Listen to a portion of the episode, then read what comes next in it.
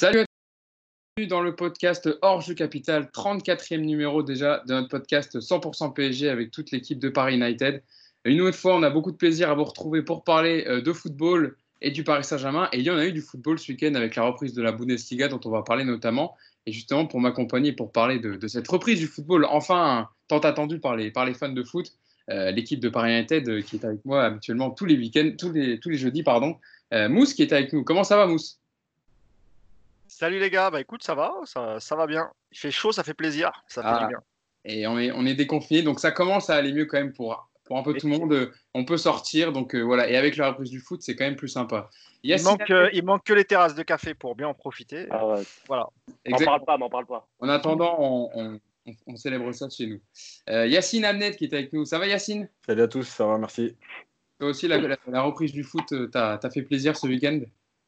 Ouais, mais moi, j'en parlerai après, mais si ça fait du bien, mais je sais pas non plus euh, C'est pas le football que t'aimes ah, C'est le football de personne. Hein, Et enfin, pour terminer la bande, comme chaque semaine, Clément Pernia. Ça va, Clément?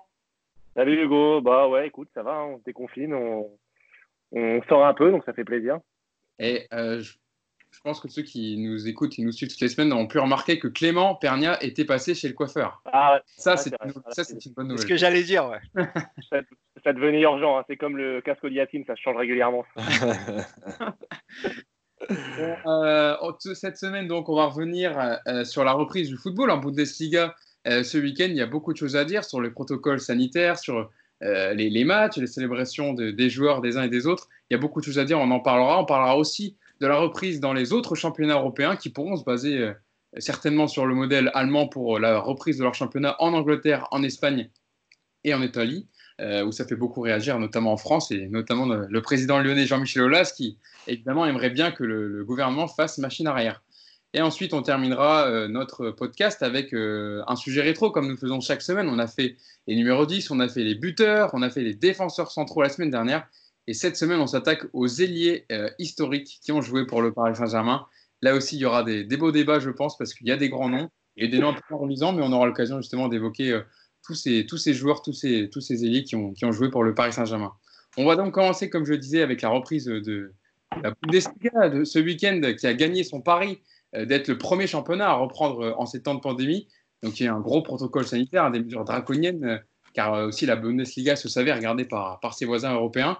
Euh, alors, malgré le, manque de rythme évident hein, des joueurs, on a pu voir quand même du football, des, belles affiches quand même, parce que euh, la 26e journée, il y a eu quand même un Dortmund-Schalke très intéressant avec une grosse équipe de Dortmund. On a eu aussi euh, les Français en attaque à Mönchengladbach qui ont battu la Francfort 3 buts 1 avec des buts de, de Plea et Marcus Thuram. On avait aussi la victoire du Bayern Munich 2-0 contre le promu de Lyon Berlin, hein, le, club de le club de Polo Breitner. De Polo Breitner, excusez-moi, oui, le club fan historique de Polo Breitner dont il nous avait déjà parlé dans, le podcast. Donc voilà, il y a beaucoup de choses à dire, mais la première question que j'ai. un but de Diaby, me semble aussi, non? Pour les Un but de Moussa Diaby avec le Bayern Leverkusen, effectivement. Tu vois, il y a eu beaucoup de buts de, Français qui sont expatriés euh, en Bundesliga. Euh, la première question que je vais vous poser avant qu'on s'attaque au, au, protocole qu'il y a eu ce week-end, c'est est-ce que pour vous le, défi a été relevé? Parce qu'on a vu que ça s'est plutôt bien passé dans l'ensemble, Mousse, mais est-ce que pour toi, dans ton avis de téléspectateur et de, suiveur de football, fan de foot, est-ce que pour toi le, défi a été relevé par, le championnat allemand? Ah, Pour moi, totalement relevé. Euh, bah, de toute façon, on, savait que ça serait à, huis clos, donc on ne s'attendait pas à des ambiances de dingue. Par contre, euh, il n'y a pas eu de, de, problème notoire. Euh, les matchs se sont bien passés avec parfois des scènes un peu surréalistes. Hein, ne faut pas se le cacher, hein, notamment sur le banc des remplaçants, quand ils mettaient un masque quand ils sortaient alors qu'ils ne l'avaient pas mis avant. Après, ils ont mis, euh, ils ont mis en place des, euh, mesures sanitaires. Écoute, euh, c'est du foot. Hein. Nous, on était en manque depuis plus de deux mois maintenant, il me semble, presque trois. Donc ça fait plaisir de, voir, de revoir du foot. Après, je sais qu'Yacine, il, il, a, il a un avis un peu, un peu plus tranché. Bon, écoute, c'est un bon début, j'ai envie de te dire, même si physiquement, on a quand même senti que c'était c'était très dur pour les joueurs. Et encore là, on arrive dans les grosses chaleurs. Il a fait bon ce week-end, mais il faisait pas encore très chaud faudra voir le, prochain week-end. Euh, Clément, toi, comment tu as perçu ce week-end de football avec des matchs à huis clos, avec euh, voilà, des, des staffs, euh, des entraîneurs qui avaient des, masques sur le banc et, les joueurs qui ont, qui, ont, fait, qui ont quand même déployé un beau football Il y a eu quand même des matchs intéressants à suivre. Bah, moi, j'ai regardé Dortmund, Dortmund Schalke. Au départ, j'étais content parce que. Ouais, parce que revoir du foot, en plus, c'était un beau match, donc j'étais très content. Après, après, je me suis dit, ah, c'est différent quand même sans public, c'est un peu pénible. Puis au final, je me suis dit que c'était mieux que rien en fait. C'est mieux que rien parce que on passe de rien à ça et quelque part, c'est déjà une première avancée. Et moi, je pense que c'est les Allemands ont bien géré ça, c'est un succès c'est jamais très agréable de voir les mecs à 2 mètres euh, de distance sur le banc de touche. Mais après, sur le terrain, ça n'a rien changé, puisqu'on a vu que sur corner, il y avait. Euh, moi, j'ai beaucoup fait attention à ça sur les corners, voir comment ils se comportaient. Et ça n'a rien changé. Il y avait une vraie proximité, un vrai marquage. Euh, c'est une bonne nouvelle. Ça veut dire que le, le sport en lui-même n'est pas tronqué, que notre sport n'est pas trop bouleversé et que au fur et à mesure, on devrait pouvoir revenir à une normale dans les tribunes. Yacine, je me tourne vers toi. Toi, comment tu as perçu ce, ce week-end de reprise en Bundesliga? Alors, dans un premier temps, euh, bien, parce que, parce que, comme on disait tout à l'heure, est-ce que le pari a été réussi? Oui, il y a eu du foot, il y a eu des matchs, il y a eu du jeu. Euh, on n'a pas vu dans, la confrontation, en fait, euh, une appréhension des joueurs ou une peur quelconque. ça a joué à peu près normalement. Donc, le pari est réussi.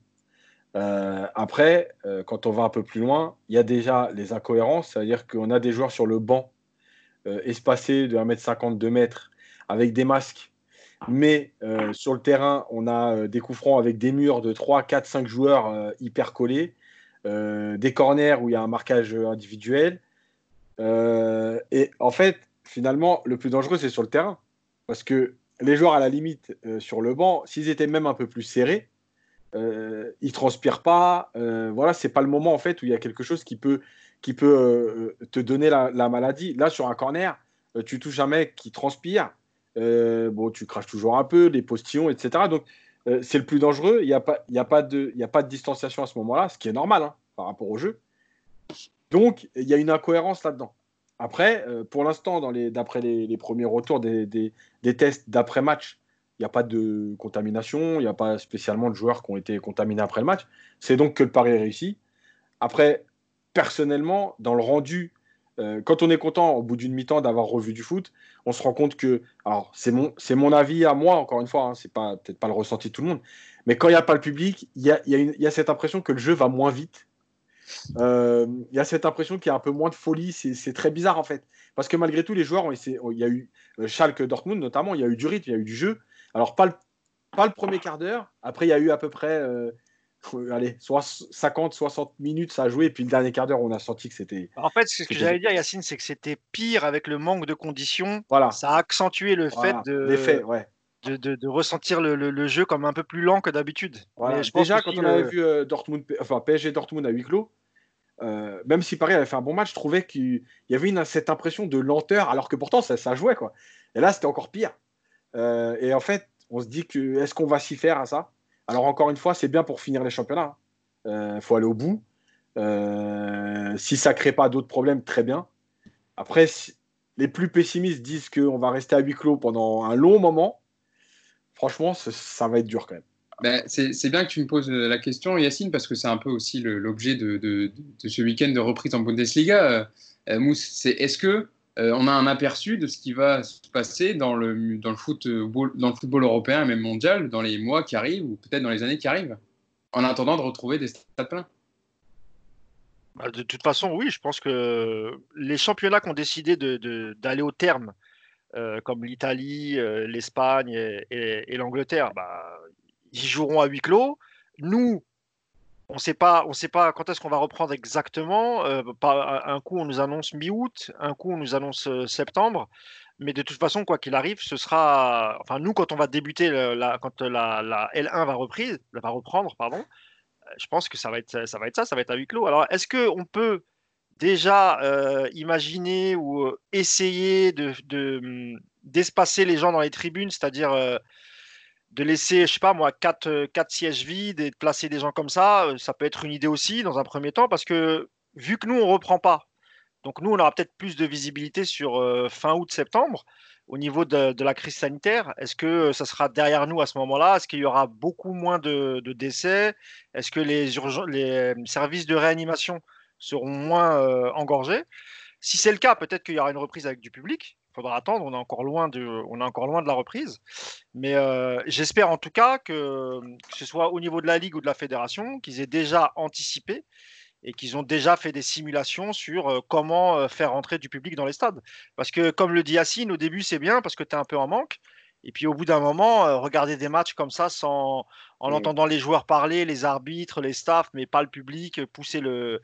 Et surtout nous au parc, tu vois, les matchs au parc, c'est très important. Tu... Enfin, nous, on a, on a connu pendant quelques années le, parc sans ultra. Bah, tu avais déjà l'impression de jouer à huis clos. tu vois, c'est la vérité. Mmh. j'espère vraiment qu'ils ont, qu'ils ont réfléchi à ça et qu'ils ont euh, et qu'ils, proposeront des choses pour, euh, pour la reprise des matchs avec du public. Euh, vas-y Yacine. en fait, ça fait plusieurs fois que j'entends ce qu'a dit Mousse, l'histoire d'espacer les, les, spectateurs. en fait, alors, encore une fois, c'est, une idée. Hein. c'est une idée qui peut fonctionner, par exemple, dans, dans, des petits stades où il y a, enfin, dans des petits clubs où il y a 10 000 abonnés. Mais quand tu as 60 000 abonnés, qui tu privilégies à quel match? C'est-à-dire, qu'est-ce que tu dis Ces 20 000 là, vous avez le droit à tel match les 20 000 suivants à tel match, euh, ce qui veut dire que ça va être un match sur trois ou quatre. Alors, ok, on peut très bien se contenter de se dire au moins je vais voir un match plutôt que zéro. Euh, mais malgré tout, quand toi tu vas tomber sur PSG, euh, si c'est PSG, pas PSG pour parler du PSG, tu tombes sur PSG Dijon quand ton pote tombe sur PSG Marseille. voilà, enfin je veux dire, malgré tout, c'est c'est compliqué de choisir qui a, qui a accès au stade. Alors quand tu as 10 000 abonnés, c'est très facile. Mais déjà Paris. avec ce système, Yacine, j'imagine que, les, que, que, que, que pour le, virage hauteur, en tout cas, ça sera compliqué de les. Parce que eux, c'est encore un, c'est une autre histoire. C'est des ultras, ils chantent, ils sont serrés les uns contre les autres. Donc j'imagine que ça va être compliqué peut-être pour un retour des ultras. Voilà, mais peut-être sur les tribunes latérales. Si je te dis à toi, euh, ok, tu as le droit à PSG Dijon, mais les trois prochains matchs, tu vas pas euh, voilà. enfin, pourquoi PSG Dijon ah, ah, Après, c'est l'organisation, elle va être très compliquée. On est d'accord. Ça peut être des tirages au sort, je sais pas. C'est compliqué. Ça, je, ça, je suis d'accord. Sinon, vous n'avez pas vu avant que je te, donne la parole, Clément, euh, un club sud-coréen, le FC Séoul, ils ont mis des poupées gonflables dans les tribunes. Il n'y aura pas d'ambiance. Ça, ça, a fait un peu polémique en Corée du Sud où ils ont dû retirer. Et euh, voilà, eux, ils ont trouvé la solution et ils ont mis des poupées gonflables. Mais ça, ne fait pas d'ambiance quand même, Hugo. Tu vois, ok, les tribunes sont pleines, mais. Eh, ça parle pas. Ça parle pas. Euh, moi, je voulais, je voulais exactement ce qu'a dit Yacine, je voulais le dire en fait. Et, euh, il a raison, ça va poser la problématique, c'est que souvent les gens ils vont pas au stade, ils vont pas au stade seuls, ils vont au stade avec leurs potes, avec leur famille, avec leur... donc si tu fais un siège sur deux, c'est-à-dire que la personne avec qui tu vas, eh ben, elle ira pas en même temps que toi, c'est un, vrai problème. Ah non, c'est euh, très compliqué à mettre en place. Hein.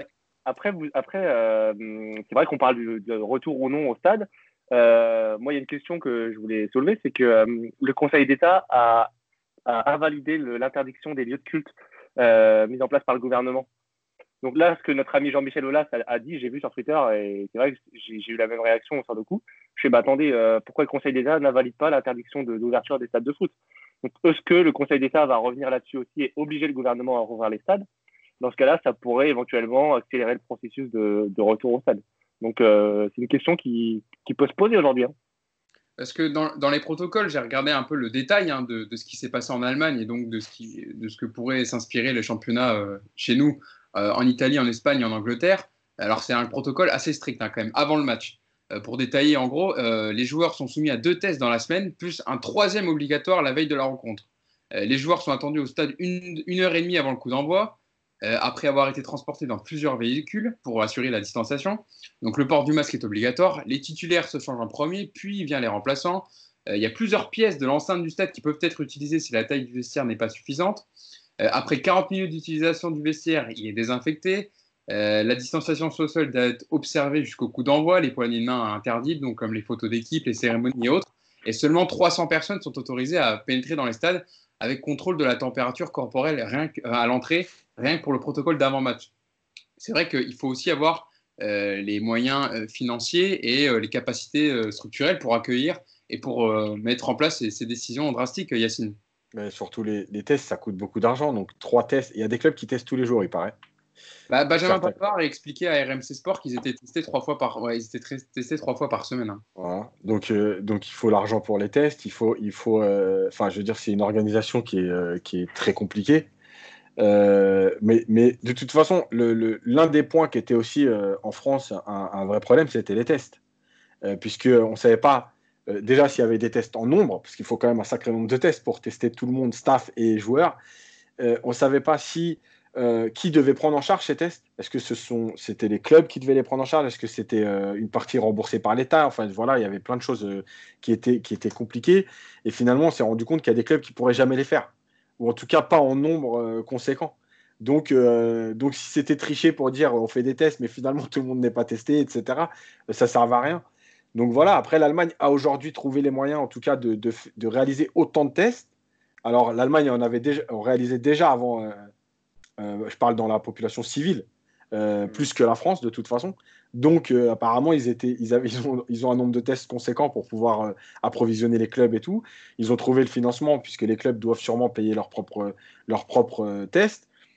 Voilà, ça marche. En France, aujourd'hui, c'est pas possible. On n'arrive pas à tester tout le monde. On n'arrive même pas. Encore aujourd'hui, soi-disant, on, a, on a avancé par rapport aux masses, par rapport aux tests. Il y a encore des gens en France qui ne sont pas testés. Donc, enfin, expliquer qu'on va tester trois fois par semaine des joueurs de foot juste pour jouer au foot, euh, je pense que ça ne va pas passer. Donc l'autre problème, il est politique en France là-dessus. Et ça, le X, c'est qu'en en Bundesliga, disons que euh, les, conditions étaient réunies pour que voilà, la reprise du football soit possible et qu'il n'y avait pas une défiance, on va dire, de, de, de, la, la, des, des, des, habitants, des, Allemands sur euh, le, football. Et surtout, euh, eux, ils avaient déjà, bon, ils ont, ils ont connu une crise sanitaire un peu moins importante que la nôtre. Et la, reprise de football a fait beaucoup de bien, on disait, au foyer, alors qu'en France, on dit, mais on n'a pas besoin de la reprise du football pour l'instant, il y a des choses plus prioritaires que de tester des. Donc ça pose aussi un problème sociétal même. Le, ministre, de, le ministre italien, de, le premier ministre italien, je crois, a dit euh, euh, la reprise de la vie, c'est la, reprise de foot, c'est la reprise de la vie. Ou l'inverse, la reprise de la vie, c'est également la reprise du foot. Donc ça montre bien l'approche complètement différente qu'il y a et ça, c'est n'est pas que en Italie ou que en Allemagne, c'est tous les pays qui nous entourent, tous les gros cinq championnats qui nous entourent, l'Espagne, l'Italie, l'Allemagne et l'Angleterre, ils ont tous le, point de vue radical euh, au nôtre. Et euh, même en Angleterre, euh, j'avais entendu parler et j'ai vu que la D2 anglaise était prête à reprendre avec les stades ouverts. la Championship est prête à, reprendre avec les, avec les supporters. Donc, c'est quand même une approche complètement différente de l'importance et le, poids du football dans la reprise de la vie. Mousse, vas-y, je te laisse C'est ce que, j'allais dire pour compléter ce que disait, euh, ce que disait Clément, c'est que ça prouve que culturellement parlant, le foot dans les pays que tu as cités, ils sont largement au-dessus de nous. Euh, nous, tout de suite, on a mis un terme euh, au championnat. On a, le gouvernement n'a pas voulu prendre de risques.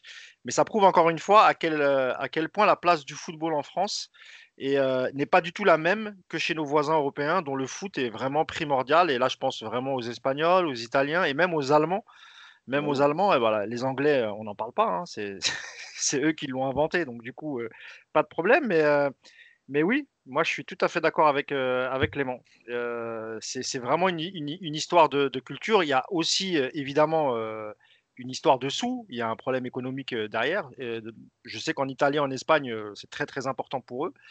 Après, c'est vrai que pour tout ce qui est mise en place des tests, etc., nous, en France, euh, tu sais, les, clubs, à part Lyon, n'ont pas tu vois, ne sont pas propriétaires des stades. Tu vois, ils n'ont pas du tout les mêmes revenus euh, que dans les autres pays euh, européens. Donc, forcément, les clubs, ils sont un peu moins riches. Et moi, je, me demande pourquoi aussi la Ligue n'aiderait pas les clubs, en tout cas ceux qui n'ont pas les moyens de mettre en place, tu sais, tout ce dont on a parlé, c'est-à-dire tester les joueurs, tout ce qui est protocole d'avant et d'après match je pense que la Ligue pourrait faire aussi un, effort pour aider au moins les clubs euh, qui, euh, bah, qui n'ont pas les, soit les infrastructures pour, euh, pour observer le protocole à la lettre, ou soit tout simplement qui n'ont pas les moyens de mettre ça en place. Pour, pour continuer dans le protocole des, matchs, je vous avais cité le, protocole d'avant-match pendant les matchs. Donc, vous avez vu un peu hein, ce qui s'est passé sur les plus de Bundesliga. Sur le banc, port, du masque obligatoire pour le staff, l'entraîneur et les remplaçants. L'entraîneur a le droit de baisser son masque quand il, doit donner des consignes à, ses joueurs. Les remplaçants doivent laisser une à deux places vides entre eux. Et si l'espacement, qui on l'a vu ce week-end euh, parfois dans des stades, hein, ils peuvent se répartir aussi dans les tribunes. Donc ça sera aussi un problème aussi à, gérer en France. Le long de la touche, donc des bouteilles individualisées sont à disposition. Les accolades après les buts doivent être évitées et éventuellement remplacées par une célébration avec les coudes ou les pieds. Et c'est là où je veux en venir aussi parce que c'est ce qui a fait, on va dire, c'est la seule ombre au tableau, euh, c'est certaines réactions après des buts euh, avec des accolades et des embrassades. Il y a certaines images, on a vu, je crois que notamment c'était un but du Hertha Berlin où deux joueurs s'étaient embrassés et ça avait fait un peu réagir la, classe politique allemande qui avait C'est difficile, Hugo. euh, C'est du réflexe, en fait. Hein, tu sais. C'est comme il y a un moment à Dortmund, il y a un joueur qui sort et naturellement, il va pour checker le coach. Et il retire sa main au dernier moment, il, il donne son pied, je crois. Mais c'est- c'est normal. Puis il y a un côté un peu stressant avec toutes ces mesures. hein. C'est ça, non, c'était le, joueur, je crois que c'était Thomas Delaney, il sort et directement, il a même pas le temps, on lui donne un masque direct à mettre alors qu'il venait juste de sortir du stade. Mais c'est vrai que si on veut faire respecter et que tous les joueurs appliquent, il faut être, euh, il faut être aussi rigoureux, euh, Clément. Ouais, ouais, ouais, ouais, c'est c'est dur à gérer ça. hein. Moi, je, le mec qui Non, sort mais de- c'est ça qui nous expose le problème parce que c'est vrai que les célébrations et autres, on a tout le temps envie d'aller vers ses, vers ses coéquipiers, mais souvent, on voyait Ouais. soit se checker comme ça ou peut-être que ça Après- donne des nouvelles Après, célébrations. c'est c'est beaucoup aussi euh, pour le message envoyé. Genre, euh, euh, par exemple, on, tu parlais des, des masques, l'entraîneur avec les masques. Euh, le problème, il peut, retirer, il peut retirer son masque autant qu'il veut, mais euh, s'il le touche toutes les 5 secondes, ça changera rien. Tu vois, son masque, il est mort. Euh, donc, en fait, c'est beaucoup de mesures pour montrer, pour envoyer un message. Je pense que c'était surtout pour envoyer un message. Et je pense qu'au fur et à mesure des week-ends, peut-être qu'on se rendra compte que au fur et à mesure, les remplaçants n'auront peut-être pas de masque. Euh, peut-être que les joueurs n'auront pas besoin de mettre un masque en sortant. Peut-être qu'ils pourront se refêter les buts ensemble. Je pense que c'est vraiment euh, l'Allemagne était, euh, était vraiment les premiers à reprendre et fallait montrer qu'on était sage. Fallait montrer qu'on montrait l'exemple et qu'on allait faire attention aux mesures. Après, il faut Maintenant voir combien de journées il reste. Je sais pas combien de Là, journées il reste. Voilà. C'est la 20 C'était la 26e, donc euh, il y a 30, eux, comme il y a 34, ouais, il reste 8 journées. il reste 18 clubs. Il y a 34 journées. 34 journées. Voilà. il en reste 8 à Ouais. jouer, notamment le 26 mai prochain. un- un- il y a un Dortmund, euh, Dortmund Bayern qui va être Mm. très C'est pas plutôt 36 journées, non? Non, 34, 17 et 17. Non, 18, 18 et 18. Il y a 18 Ah, équipes. C'est 18 Ah clubs. ouais, et tu joues 17 matchs donc. Ah oui, oui. oui. Oui, c'est vrai. 34 journées. Oui. Bah, disons que le, le Dortmund Bayern, euh, il risque d'y avoir une grosse ambiance dans le, dans le film. Non, mais c'est vrai que, au fur et à mesure, euh, on va dire que le- ce week-end a servi de laboratoire, Yacine, hein, pour euh, un peu affiner euh, au fur et à mesure des week-ends le protocole, mais c'est quand même encourageant, même si les stades sont vides, même s'il y a eu un manque de, même s'il y a un manque de conditions physiques des joueurs, on a quand même vu des choses intéressantes, notamment pour parler un peu de jeu, on a vu des choses intéressantes quand même. Il y a eu du football. ouais, ouais. Ouais, ouais, non, mais bien sûr. Non, non, mais je, t'ai- je t'ai dit, de toute façon, moi, moi les, les matchs, en gros, il y a eu euh, toute la période centrale du match, euh, on va dire les, les 20 premières minutes, les 20 dernières minutes euh, spé- spéciales parce que euh, parce qu'il y avait un manque de rythme et une appréhension. Et tout ce qui s'est passé au milieu, oui, il y a eu des buts, il y a eu des actions, il y a eu de l'envie, il y a eu du jeu, il y a eu, du, il y a eu malgré tout Et du rythme. Beaucoup d'erreurs défensives.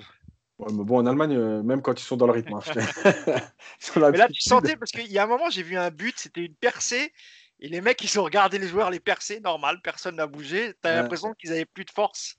Pour, Ah non, euh, euh, La, la défense de Francfort contre Mönchengladbach, euh, Trapp, Kevin Trapp, il n'est pas exempt de tout reproche sur certains buts. hein. Notre, notre ancien j'ai gardien. j'ai pas vu les extraits de ce match. hein, Non, vu. mais voilà, après, après pour tout le reste, euh, euh, comme a dit Clément, je pense que c'était surtout en fait une question de, de, de, de sécuriser un peu tout en, en disant euh, on a pris malgré tout toutes les précautions.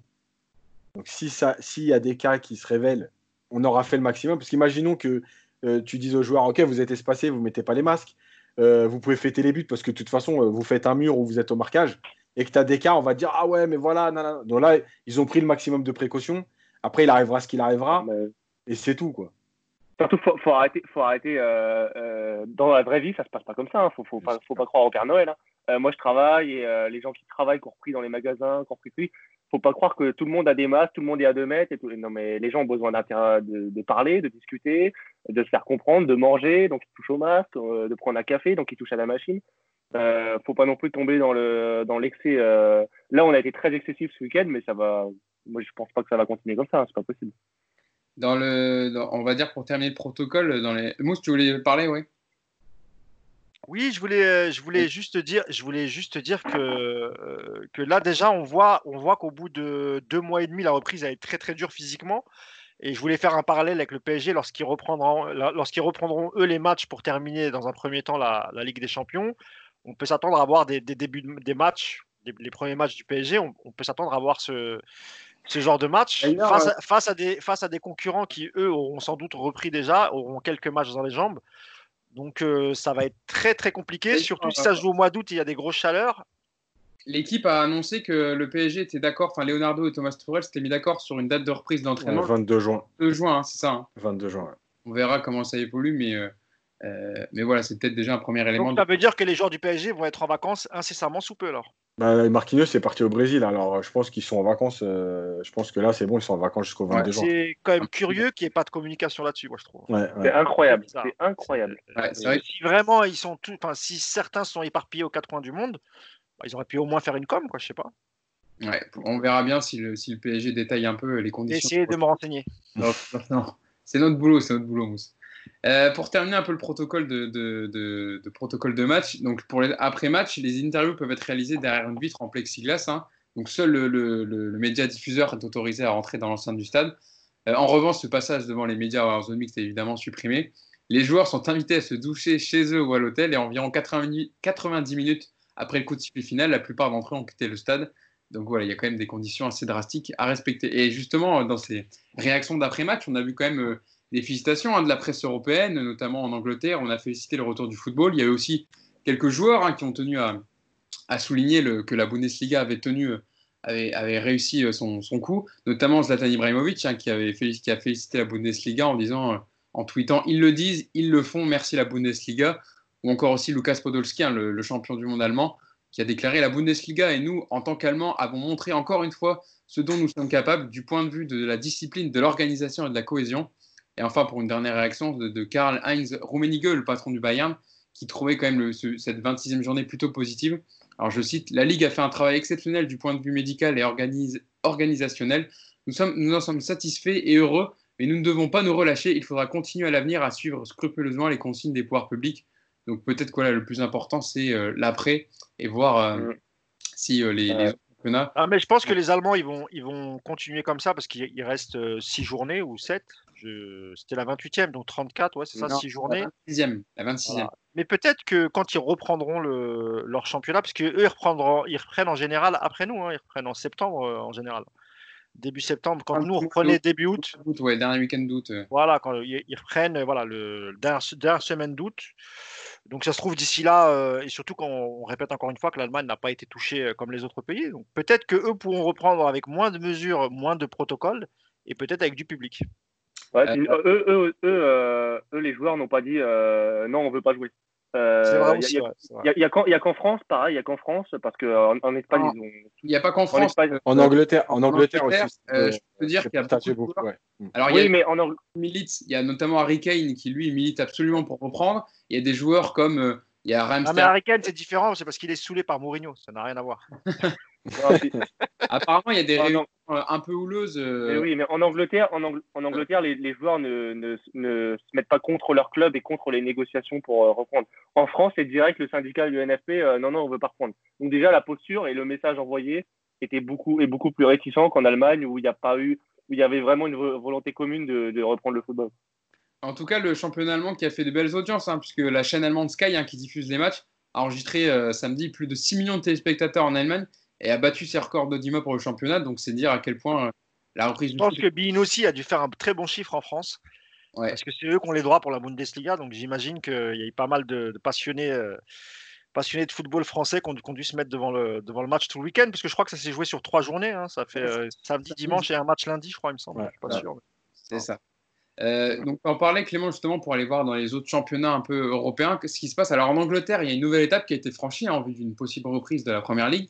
Lundi, euh, le gouvernement britannique a donné son feu vert pour une reprise de la Première Ligue mi-juin à huis clos. Et si toutes les conditions sanitaires sont évidemment réunies, il y a également les clubs de Première Ligue qui, ont, sont réunis lundi en Assemblée Générale qui ont voté à l'unanimité une reprise des entraînements collectifs par petits groupes dès mardi après-midi, avec évidemment un ensemble de protocoles médicaux pour que les joueurs puissent reprendre les entraînements collectifs euh, en toute sécurité.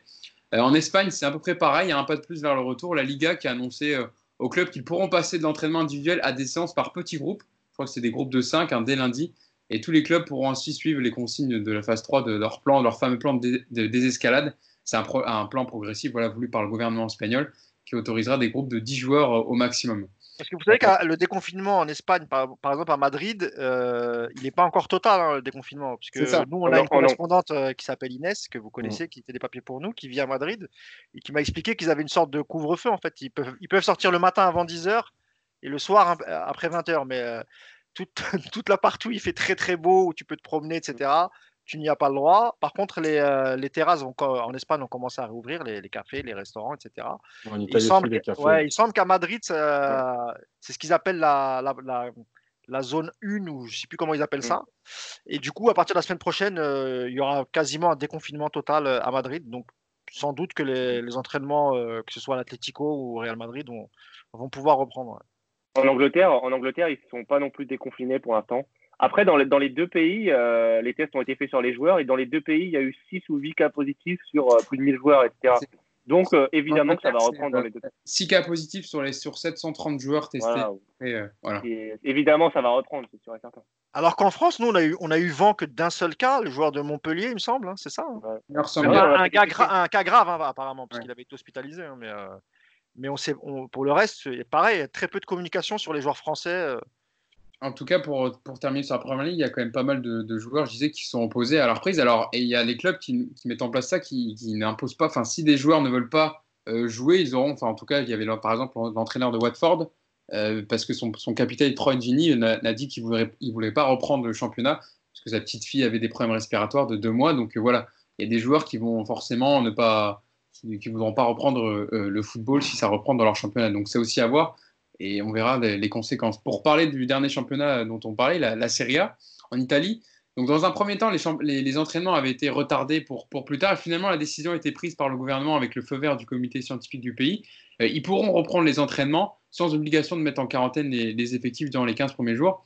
Mais surtout, la décision importante, c'est que le gouvernement italien décidera le 28 mai euh, quand et si la saison euh, de Serie A pourra reprendre euh, par l'intermédiaire du ministre des Sports, Vincenzo euh, Spadafora, qui, voilà, qui précisant que les équipes étaient déjà autorisées à reprendre les entraînements collectifs. Donc ça, c'est quand même euh, une donnée importante pour la reprise de la Serie A. Est-ce que j'ai une question quand même à vous poser par, par rapport à tout ce qu'on voit dans les autres championnats européens pour parler de- de- d'une autre Euh, Est-ce que ça peut pousser le gouvernement français à faire machine arrière si on le voit en Bundesliga, ça fonctionne, si la première ligue reprend et que ça fonctionne, si la Serie A reprend et, la, et la- Liga reprend Est-ce que vous pensez, on va faire un petit tour de table, je commence avec toi Yacine, est-ce que tu penses que ça peut influer sur une décision prise par le gouvernement français? Franchement, je pense pas parce que euh, parce qu'en fait, euh, déjà la ministre des Sports, a dit que c'était une décision euh, du gouvernement, euh, enfin du ministère, et donc euh, qu'on ne pouvait pas revenir dessus. Et je pense que euh, malheureusement, euh, c'est aussi le problème de la politique, c'est que euh, quand tu prends une décision comme ça, aussi radicale, si tu reviens dessus, alors il y a- ceux qui diront euh, bah, c'est intelligent parce que vous avez remarqué votre erreur. Malheureusement, on sait très bien que c'est pas ce qui va se passer, c'est-à-dire qu'ils vont dire non, on a décidé ça, on ne peut pas être ridicule sous prétexte que ailleurs ça a repris. Euh, ça voudrait dire que nous, on a pris, on a pris des décisions trop hâtives, sans concertation, sans prendre le temps, etc. Donc revenir en arrière. Moi, je pense que c'est pas possible.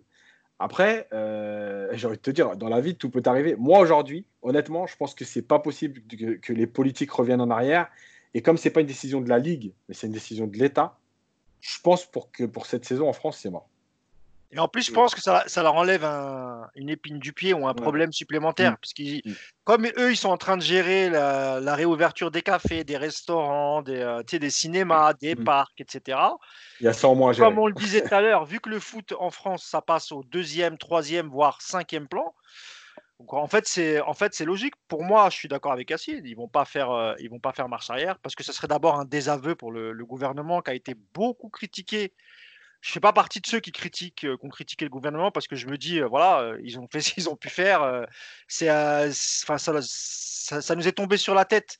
C'est un problème qui est mondial moi, je comprends pas les gens qui critiquent parce que voilà, c'est vraiment un problème. C'est quelque chose qu'on n'a pas vu venir en fait. Comment tu peux Moi, quand j'entends les gens dire ah ouais, mais nous si on avait été à la tête du gouvernement, nous on aurait fait ça, nous on aurait prévu ça, on n'aurait pas fait ci, on n'aurait pas fait ça. C'est toujours facile, tu vois. Mais euh, pour moi, ils l'ont fait, ils l'ont fait. Tant, tant pis, mais euh, ils, ils reviendront pas en arrière. Et, euh, et maintenant, ce qu'il faut faire, par contre, c'est préparer la saison pour qu'elle reprenne de la meilleure des manières. Il faut plus. Je pense qu'il faut arrêter de, de se prendre la tête et de, de, de discuter, de blablater dans le vent. On va laisser Jean-Michel Aulas le faire parce qu'il le fait très bien. Mais lui-même, je suis sûr qu'au fond de lui-même, il sait très bien qu'il va rien se passer. Il a fait du bruit, il a fait ses recours. Peut-être qu'il aura une somme d'argent dans, dans 3, 4, 5 ans. euh, Peut-être qu'il gagnera son recours et qu'il gagnera un peu d'argent par- euh, pour ça. Pour la reprise, moi, j'y crois pas un instant. Clément?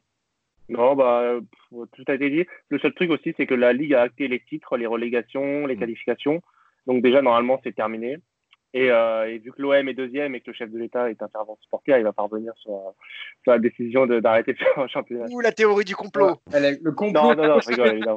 Non, c'est pas une théorie, parce qu'il paraît qu'il y a des présidents de Ligue 1 qui ont appelé le président directement pour lui demander de tout faire pour arrêter. Oui, mais, pas pour, mais pas On pour sait pas envoyer qui. Marseille en, mais pas pour envoyer Marseille en Ligue des Champions. Ah non, non, Ah, ça, ils c'est sont pas fait pour ça. À part Héros. Mais après, c'est Oui, bah oui, bien sûr. Bien il y, a- sûr. il y a une rumeur comme quoi euh, Jacques Henriot pourrait devenir le prochain euh, ministre des Sports, hein, qui est assez C'est énorme. d'Emmanuel Macron apparemment. Ça serait incroyable. S'il s'entoure- eh, S'il a d'aussi bonnes idées qu'il a à l'OM et s'il s'entoure aussi bien, on est, on est bien. Ne vous inquiétez Eh, pas. c'est aussi, euh, c'est aussi probable qu'Antero Henrique est directeur sportif de l'OM. tu vois, donc, euh, C'est-à-dire zéro chance. Quoi, tu vois. Mousse, la, la rumeur est passée pendant euh, une heure, je crois, de possible, Ah d'impossible. ouais, S'il ouais. va arriver d'Enrique à Marseille, et ça a été vite effacé euh, parce que. On ouais, a même- on en a même pas parlé parce que ça paraissait tellement évident euh, que ça ne se ferait pas. euh, voilà, Enrique, c'est, c'est Antero Henrique, c'est quelqu'un qui a besoin de faire de l'argent, des mouvements, etc. Donc il faut quand même un peu de, un peu de liquidité pour faire ça. Et, euh, et- et de toute façon, voilà, c'est, pour, pour l'OM, c'est impossible parce qu'on connaît déjà le, on connaît, on connaît les difficultés financières euh, dont va faire face le, l'Olympique de Marseille. Donc euh, si tu es nommé directeur sportif et que tu n'as pas d'argent, c'est comme si c'est comme si on t'offrait un, un- un emploi fictif en fait. De toute façon, on pourrait faire un, on pourrait faire un podcast complet hein, sur en ce moment, parce qu'il y a des choses à dire. D'ailleurs, je sais pas si vous avez vu, donc euh, Jacques Henriot va recruter un directeur du football, mais un directeur du football qui n'a pas- qui n'est pas forcément en, en lien avec le foot, qui a des compétences euh, sur le commer- euh, commercial, marketing et autres. Donc voilà, encore un- quelqu'un qui connaît, qui connaît très bien le football. quoi. Pas On peut leur envoyer. Patrick Kluivert hein, s'ils veulent.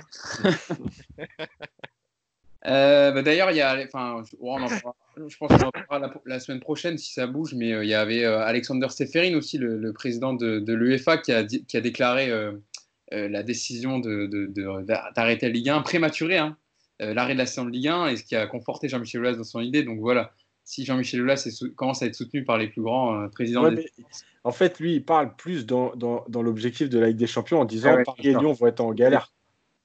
C'est De ça. toute façon, eh, chacun, chacun défend son, son, son, Son bout, de- pain. son bout de pain depuis le début. Le Gret, il défend sa Coupe de France. Euh, euh, Kyo, il défend sa Coupe de la Ligue. Là, Seferin, il défend sa Ligue des Champions. C'est incroyable. Hein. C'est- Ola, Ah il bah- défend son club. Il a Parce que raison. d'ailleurs, vous avez vu que l'UEFA est revenu peut-être à- au modèle de- du Final Four et, euh, et des éliminations euh, directes. Ouais, c'est ce qui circule. On aurait peut-être pu finalement le match aller-retour euh, avec les dates au mois d'août, mais plus un match sec et Final Four à Istanbul. Ouais, on verra comment ça, comment ça avancera, mais je pense que voilà, les décisions commenceront à, à être actées euh, au fur et à mesure des semaines qui arrivent. Euh, les amis, on va passer à notre, à notre dernier, deuxième et dernier sujet. Oui, Moi, je peux dire un dernier mot avant qu'on entende le- le- la partie rétro, parce que normalement, on ne devait pas parler de mercato, mais c'est juste deux petits points rapides sur euh, Icardi. Euh, J'ai eu des toutes petites news rapides. En fait, vraiment, le PSG veut lever l'option d'achat. Icardi semblerait qu'il est, il est, il est pas contre rester. Finalement, il est, même si moi j'avais des doutes par rapport à sa, à sa fin de saison. euh, la question, en fait, la, question qui se pose, c'est quid de l'avenir de Tourelle C'est le flou absolu. Lui qui était vraiment, euh, qui était vraiment sur le départ avant la crise du, du Covid. Aujourd'hui, il se pourrait que ce soit finalement plus le cas. Et juste pour finir sur Icardi, ce qui- euh, Leonardo fait tarder un peu les choses parce qu'il espère que l'Inter accepte de, euh, baisser le prix d'Icardi. Parce qu'en fait, il n'y a pas beaucoup de prétendants pour Icardi. Tu as d'un côté la Juventus, on l'avait déjà dit, et le PSG, mais il semblerait que la Juventus, pardon, ne soit plus aussi chaud qu'il pouvait l'être il y a encore quelques mois. Mais ça devrait se faire. Mais simplement, Léo attend un petit peu. Et la dernière chose que je voulais dire, c'est qu'il y a un gros problème avec Ju- Julian Draxler. On en avait parlé la semaine dernière. Euh, lui, il n'a pas envie de partir du club. Il est prêt à rester euh, une année, même s'il joue pas beaucoup, euh, pour partir libre et, et être, euh, bah, prendre sa petite prime à la fin de l'année prochaine lorsqu'il partira libre. Donc, c'est possible qu'on subisse encore l'ami Draxler une saison, qui parte gratuitement. Je rappelle qu'il a, il a été acheté 35 millions d'euros à l'époque et qu'il a un salaire énorme. Donc, gros, gros, grosse épine dans le pied de Leonardo. Voilà. Lui, il va être testé positif au camp des loges, mais pas au coronavirus. On aura l'occasion d'en reparler. J'imagine que ça bougera dans les, dans les prochains jours, les prochaines semaines pour le mercato du PSG. Et c'est vrai que par rapport à, à l'Inter et, et Icardi, Mousse, en tout cas, l'Inter, eux, en plus, on- vont vendre euh, Lautaro Martinez, donc ils vont avoir besoin d'argent pour reconstruire un effectif. Ils attendent quand même de- des liquidités pour, euh, rebâtir. Bah, tu sais, c'est toujours le problème, Hugo. Est-ce que, est que le Barça a les moyens de payer 110 euh, pour Lautaro? Moi, je suis pas sûr. Hein, euh. la, presse espagnole, il parle. Ah oui, dernière chose aussi, la dernière rumeur en date sur Haaland, euh, c'est n'importe quoi. Ah, qui est sorti par ça, c'est du délire complet, quoi, tu vois. Mais complet. Bah, et comme, comme, comme Nasser Al-Khelaifi qui dit dans France Football que Ronaldo est un joueur exceptionnel, machin, qui a marqué son époque, et, les médias euh, italiens le lendemain qui en font des, gros titres. Le PSG va recruter Cristiano Ronaldo euh, comme d'habitude. Et c'est. Non, mais Marca, ce qu'ils font. Quoi, T'en fais quoi ouais, Marca, ce qu'ils font, c'est que eux, ils, se positionnent que dans une logique de comment faire pour attirer Mbappé au Real. Eh oui, c'est exactement ça. Voilà. Donc, moi, quand j'ai vu la, quand j'ai vu la je me suis dit, tiens, ben voilà, comment faire? On met un coup de pression sur le clan Mbappé en se disant qu'Aland va arriver. Et euh, comme ça, on a Mbappé fort pour aller au Real. en fait, tous les supporters, ils vont, ils vont courir euh, acheter Marca ou s'abonner.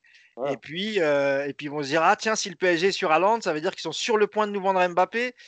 C'est de la malhonnêteté intellectuelle. juste, Juste pour finir sur l'histoire de Lotaro Martinez, l'argent du Barça et tout, il faut juste savoir qu'aujourd'hui, les clubs sont en train de travailler sur, comme le fair play financier va être allégé pendant un an, en fait, ils sont en train de travailler sur des solutions où, euh, en fait, ils pourraient acheter les joueurs en payant dans un an avec des options obligatoires, etc. Ce qui fait que le Barça pourrait toujours trouver le moyen d'attirer un joueur. Et c'est pour ça que, en fait, c'est il y a beaucoup d'anciens qui veulent que Neymar revienne, etc. Euh, en fait, le Barça est plus capable de faire deux ou trois gros joueurs. Le Barça est capable de faire un joueur avec un paiement différé dans un an. Euh, mais, mais effectivement, le, le, truc de, de, Et la Juve, c'est pareil, en fait. La Juve aujourd'hui, euh, les 70 millions. En fait, l'option d'achat du PSG, le prix de d'Icardi, c'est pas le prix pour la Juve, c'est que le prix pour le PSG. Donc en fait, c'est normal parce que les, Italiens entre eux, c'est souvent. Oui, voilà, oui, toujours. Il y a un prix pour les, clubs euh, étrangers et un prix pour la, Serie A. Donc. Donc c'est pour ça que le Barça est obligé de, avec la crise de euh, la Juve, est obligé de revoir ses prétentions, enfin de se dire on va pas pouvoir faire Icardi parce que en plus, il y, a le, il y a le Corriere dello Sport qui a sorti aujourd'hui que l'Inter euh, allait peut-être passer la seconde pour, euh, pour Cavani si effectivement il perdait Lautaro Martinez. Cavani, c'est gratuit. Ça peut arranger les, affaires de l'Inter. Donc ça peut être un petit jeu de, de chaise musicale, effectivement. On y reviendra. Euh, avec maintenant ce petit point mercato fait, par Mousse, on va passer à notre sujet rétro. notre sujet rétro qu'on fait depuis plusieurs semaines. Alors, je vous le disais en, préambule, on a déjà fait les numéros 10, on a fait les buteurs du Paris Saint-Germain qui ont marqué l'histoire du PSG, on a fait la semaine dernière les défenseurs centraux, et cette semaine, on s'attaque aux ailiers euh, qui ont marqué l'histoire du Paris Saint-Germain ou alors qui vous ont marqué vous personnellement. Alors, d'habitude, on fait un sondage hein, sur le compte Twitter de Paris United pour que vous, décidiez, vous, ceux, qui nous suivez euh, sur Paris United, euh, qui, qui tranchait entre plusieurs décennies. Il y avait tellement, on va dire, de profils et de joueurs qui ont joué à plusieurs positions, qui, ont joué dans l'axe, puis se sont déportés sur le côté, que on a décidé de ne pas en faire pour les ailiers parce que c'était un peu compliqué euh, à, faire. Donc on, passe directement. Je vous ai demandé de, choisir deux personnellement et de me détailler pourquoi ils vous ont marqué euh, personnellement et ils ont marqué l'histoire du PSG. Euh, alors on va faire un chacun, déjà un par, un par chroniqueur et on reviendra vers vous pour le deuxième. Je vais me tourner vers, toi, Mousse. On va commencer avec toi. toi, tu as choisi en premier lieu, avant de dénoncer ton deuxième, Laurent Robert.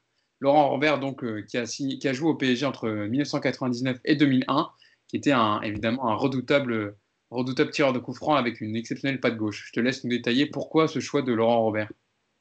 Ouais, Laurent Robert, alors ça peut-être ça, ça parlera pas aux, plus jeunes de, nos auditeurs, mais euh, c'est un joueur qui, tu l'as rappelé, qui arrive en 99. Il venait de passer euh, cinq saisons à, Montpellier, très très très bon joueur, d'origine réunionnaise, il me semble. Euh, bah, moi, j'étais très très content hein, quand il signe parce qu'on le voyait mettre euh, des coups francs, des frappes de loin du gauche avec Montpellier, euh, des centres toujours au millimètre. C'était un peu le, le, Jérôme Roten, les le Jérôme des années, euh, des années 90, euh, voilà, c'est un, peu ça, parce que Roten arrive en 2004, euh, donc trois ans après son, départ. C'est à peu près le, ouais, à peu près le même style de joueur, super pas de gauche. Et, et au PSG, ce qui, ce qui avait marqué, même s'il il prenait vraiment le côté gauche, mais lui, sa spécialité, c'était les coups francs. et d'ailleurs, le premier match qu'il joue en 99, j'ai revu quelques buts tout à l'heure. Et donc, son premier match, c'est contre 3 au Parc des Princes et euh, il ouvre le score euh, par, une, par un coup franc de 35 mètres du gauche. Le but lui est pas attribué parce qu'elle est détournée par un, défenseur. Alors, je crois que c'est euh, un match contre 3 à l'époque. Donc, le but lui est pas attribué, mais voilà, il, il signe d'entrée son arrivée au PSG avec une puissante frappe du gauche. Et pendant deux ans, on va assister à ça, quoi. Tu vois, des, des coups francs, des frappes du gauche extraordinaires. et puis pareil, quand, il, quand il se déporte sur son côté gauche, un peu comme Roten, des centres qui arrivaient toujours sur une tête, sur un pied. Très très bon joueur. J'avais une petite stat que je voulais vous lire parce qu'il n'est pas resté très très longtemps au PSG. Comme tu l'as dit, Hugo, il est resté deux ans et donc il fait 84 matchs, il me semble. 85 matchs pour 34. 84 matchs, 34 buts, 34 buts, 12 passes décisives, tu vois. Donc, euh, ouais, moi j'ai adoré ce joueur et, ensuite il part, à, il part à Newcastle et pendant 5 ans il fait le bonheur du, club anglais. Non, très très très bon joueur.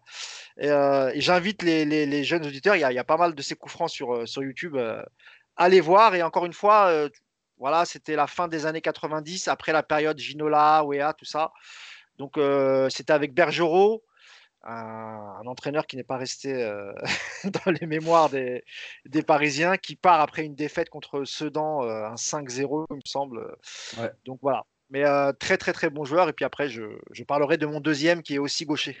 Exactement. C'est vrai qu'en tout cas, si, tu tapes, si on tape Laurent Robert PSG, on a forcément une compile de coups francs et de frappes du gauche. Ah, mais c'est dingue, hein, je te jure. Il y avait un autre gaucher comme ça qui avait joué un peu au PSG. C'était, je sais pas si tu te rappelles, Yacine, je sais pas si vous vous rappelez, de Pédron, qui avait une frappe du gauche aussi, qui, qui, avait mis beaucoup de coups francs du gauche. Et ça, c'était à l'époque où c'était, comme on dit, c'était un peu la Hesse. Il n'y avait pas d'argent. il n'y avait pas d'argent. il fallait faire des petits trucs. On avait pris, voilà des Pédrons, des Pichots, des, euh, ah des mecs comme ça, des Laspal, des, tu vois.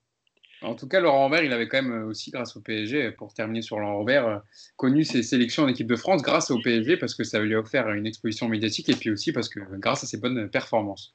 Yacine, on va passer à toi. Mousse en a parlé un peu. toi, ton premier choix, c'est El Magnifico, David Dinola, qui a joué au Paris Saint-Germain entre 92 et 95, donc pendant la période aussi du beau passage de, du Paris Saint-Germain en Coupe d'Europe. Je te laisse me détailler pourquoi, pourquoi ce choix de, David Ginola. Euh, Ginola, en fait, franchement, je pense que le mieux, c'est de le voir. C'est-à-dire en parler, c'est, euh, je te jure, franchement, Ginola au parc. On va toi, on va mettre un best-of. C'était, non mais sérieux, je te jure, c'est peut-être mieux pour tout le monde. Ginola, franchement, c'était la classe, l'élégance, la puissance. Euh, il avait, euh, bon, il y a une action typique qui existait au parc pendant des années. Bernard Lama relance de la main sur la poitrine de Ginola. Le ballon est resté collé trois minutes. Euh, euh, euh, et, franchement, Ginola, c'est des matchs exceptionnels. C'est-à-dire que déjà en Coupe d'Europe, il y a eu le Real les deux fois. Il y a eu la Juve, même malgré l'élimination, où il est monstrueux, où il, traumatise Torricelli, où, où, il se fait arracher, il se fait déchirer le maillot. Enfin, c'est un truc de fou. il y a eu le match contre le Barça, où, euh, euh, il traumatise Ferrer. Un 15, ouais. Où, il touche trois fois le poteau, il fait un lob sur la barre. Enfin, c'est juste exceptionnel. Mais Ginola, c'était. Ginola, il savait tout faire. C'est-à-dire qu'il avait une vraie frappe de balle, il savait centrer. Euh, il, il, a, il, était déjà puissant pour l'époque. Et, et, en fait, Ginola, c'était. Pourquoi il a été détesté aussi en France, en dehors de, de l'histoire de, ah de, de, de France-Bulgarie C'est que Ginola, c'est la première icône mode euh, c'est le premier qui fait vraiment de la pub, qui beau gosse, tu vois, qui a tout le temps. Il, est torse nu. Bah, il est torse nu tout le temps, il monte ses abdos partout. C'était Cristiano Ronaldo, mais en 90, quoi. Et, euh, en moins orgueilleux, quand même. Ouais, ouais, rien à voir. Mais euh, et c'est un joueur exceptionnel. Franchement, c'était un joueur au parc, c'était vraiment exceptionnel. Il y a eu des matchs où, où tu te dis, c'est pas possible, quoi. C'est un mec qui aurait mérité une autre carrière et c'est un mec qui, s'il jouait aujourd'hui, et ce, serait une, méga star. Il méritait notre carrière? Il a eu une carrière extraordinaire. Hein. Il a été élu euh, joueur euh, ouais, anglais, mais Angleterre. C'était en 99, il me semble, ou en 2000, quand il jouait à. Alors, je sais plus, c'est Tottenham ou. Euh, c'est Tottenham où il est élu meilleur joueur. Parce qu'en fait, quand, quand, à l'époque, lui, il est juste à la transition de, de, de l'arrêt Bosman. Et en fait, au départ, il y a trois étrangers qui peuvent jouer dans les clubs. Et, et l'année où il part pas réellement, c'est l'année où il doit rejoindre le Real Madrid ou Barcelone. Après, il se, retrouve à Newcastle. C'est pour ça que je dis ça, parce que malgré tout, Newcastle, c'est un, très bon club. En Angleterre, c'est un club très populaire, etc. Dans les années 90, ouais, c'était un. Voilà, mais c'est pas, pas le Barça, c'est pas le Real, malgré tout. Et, c'est pour ça que je dis ça. C'est-à-dire que il, s'en va en 95 quand euh, l'arrêt Bosman n'est pas encore acté et que euh, le nombre d'étrangers n'explose pas. Et finalement, il se trouve bien en Angleterre, donc il y reste. Mais, euh, mais pour moi, c'est un joueur qui aurait dû rejoindre un club à l'époque comme Milan, comme Barça, comme le Real. D'ailleurs, c'est la presse espagnole qui l'avait surnommé El ouais, après, après le match contre le Real Madrid. Contre le Real Madrid et Barcelone qui l'avait surnommé El Magnifico. Clément, tu voulais faire une petite réaction sur David Ginola? Bah, en fait, euh, Yacine a raison. C'est vraiment, c'est, ça, aurait, ça, aurait, dû être une méga star. Ça a été un grand joueur, ça aurait dû être une méga star. Tu as un peu abordé le, le sujet, mais France-Bulgarie, ça a quand même, malgré tout, ça a quand même bien, bien euh, été dur pour sa carrière. C'était un coup dur pour sa carrière, injustement, je pense qu'on peut le dire, parce que euh, Gérard Rouillet, à l'époque sélectionneur, lui, lui a mis ça sur le dos. Et d'ailleurs, les deux sont froids depuis, ils ne sont jamais reparlés. Et, euh, et c'est vrai que malgré tout, ça a été, ça a été un des éléments marquants de sa carrière et euh, ça a aussi joué négativement sur le fait que ça devienne l'un des plus grands joueurs de la planète. Pour le coup, moi j'ai interrogé beaucoup de gens pour le livre sur les 50 ans et c'est le joueur qui ressort de, chez beaucoup de supporters, le joueur parce que euh, parce qu'il était impressionnant au parc. C'est ça en fait, Cassine l'a dit. Les contrôles de les contrôles de balles de Ginola, je ne sais pas si on a revu ça depuis. Et d'ailleurs, je ne sais pas si on a revu au PSG un joueur aussi élégant que Ginola depuis. Oh oui, Pastore, il y en a eu quelques-uns quand même. Bon, Pastore, je suis pas sûr que ce soit aussi élégant que Ginola. Euh, voilà. Ah mais euh, bah, Ginola, c'est quand même la grande classe. Mais, euh... Pastore aussi, hein. Faut pas, faut pas déconner. Pastore aussi, mais, euh, mais voilà. Mais ouais, non, non, sinon, c'est tout ce que j'avais à dire sur. Euh, ah, sur, sur, Ginola et, l'histoire de la Bulgarie, c'était aussi le fait qu'à l'époque, l'équipe de France, c'était moitié PSG quasiment et moitié Marseille. Et à l'époque, voilà, et à l'époque, le club de Marseille est, est, mille fois plus populaire que le PSG. Le PSG, ça n'a pas bougé jusqu'à aujourd'hui. C'était le club euh, déjà détesté, club de nouveaux riches, euh, Canal+, les Strass, les paillettes, etc. Ah, c'est aussi pour ça, voilà, exactement. C'est aussi pour ça que Ginola euh, était, était pas mal décrit à l'époque. C'est surtout le, le, côté province, Paris. Mm. L'équipe de France, il y avait beaucoup de Marseillais, etc. Voilà, et c'est aussi, aussi, Yacine, c'est grâce au PSG que ce qui lui a fait quand même un énorme coup de projecteur parce qu'il vient du stade brestois. Donc c'est quand même grâce à ces trois années au PSG qu'il connaît cette carrière ensuite. Ouais, ouais. Après, après, faut savoir que Ginola, tout jeune, c'est déjà un joueur. Euh, il est acheté par le Matra Racing au moment où le Matra Racing est, blindé d'internationaux. Euh, euh, et, en fait, c'est la chute du Matra qui, qui l'envoie un peu vers Brest et, la chute de Brest qui la ramène au PSG. Euh, parce Imagine, c'est un sudiste, il a jamais joué pour un club du sud de la France. Il, a, joué, en Bretagne. Il a, pas... ah, il a joué à Toulon. Il a joué à Toulon. Ah, il a joué à Toulon, d'accord. À l'époque, à l'époque, euh, à l'époque, comme Boiré me disait que dans le PSG des années 90, il n'y avait aucun Parisien de, de base. Ils venaient tous de... Bravo, c'est pareil. Bravo, je crois ouais, c'est un histoire. comme ça. Mm. Ouais, vrai, et en fait, le, et en fait, le fait d'être détesté par tout le monde et notamment avec la rivalité pour Marseille, ils se sont tous noués d'attache pour le PSG. Ils ont tous porté le PSG dans leur cœur, alors qu'il n'y avait, avait pas un seul Parisien dans l'équipe. C'est assez drôle quand même. Ah, il devait y avoir peut-être Guérin, je crois qu'il est né à Boulogne-Billancourt. Oui, ouais, Guérin, ouais. Ouais, Guérin, il est né à Boulogne-Billancourt. Et, euh, et, Francis Lasserre. Yasser aussi. Et je crois que Yasser, il habite. Oui, parce que moi, j'habite Boulogne et on l'a déjà croisé, l'ami. Il habitait à Cisco. Allez, on passe à toi, Clément. Euh, toi, tu as choisi le sixième meilleur buteur, le sixième meilleur passeur pardon, du Paris Saint-Germain. Avec 50, avec 52 passes décisives, qui a évolué au PSG entre 2004 et 2010. C'est Jérôme Roten, euh, Jérôme Roten qui arrive d'un grand succès avec l'AS Monaco et qui signe au PSG pour 11 millions d'euros à l'époque, quand même une importante somme d'argent. Euh, donc je te laisse nous détailler, nous expliquer pourquoi Jérôme Roten.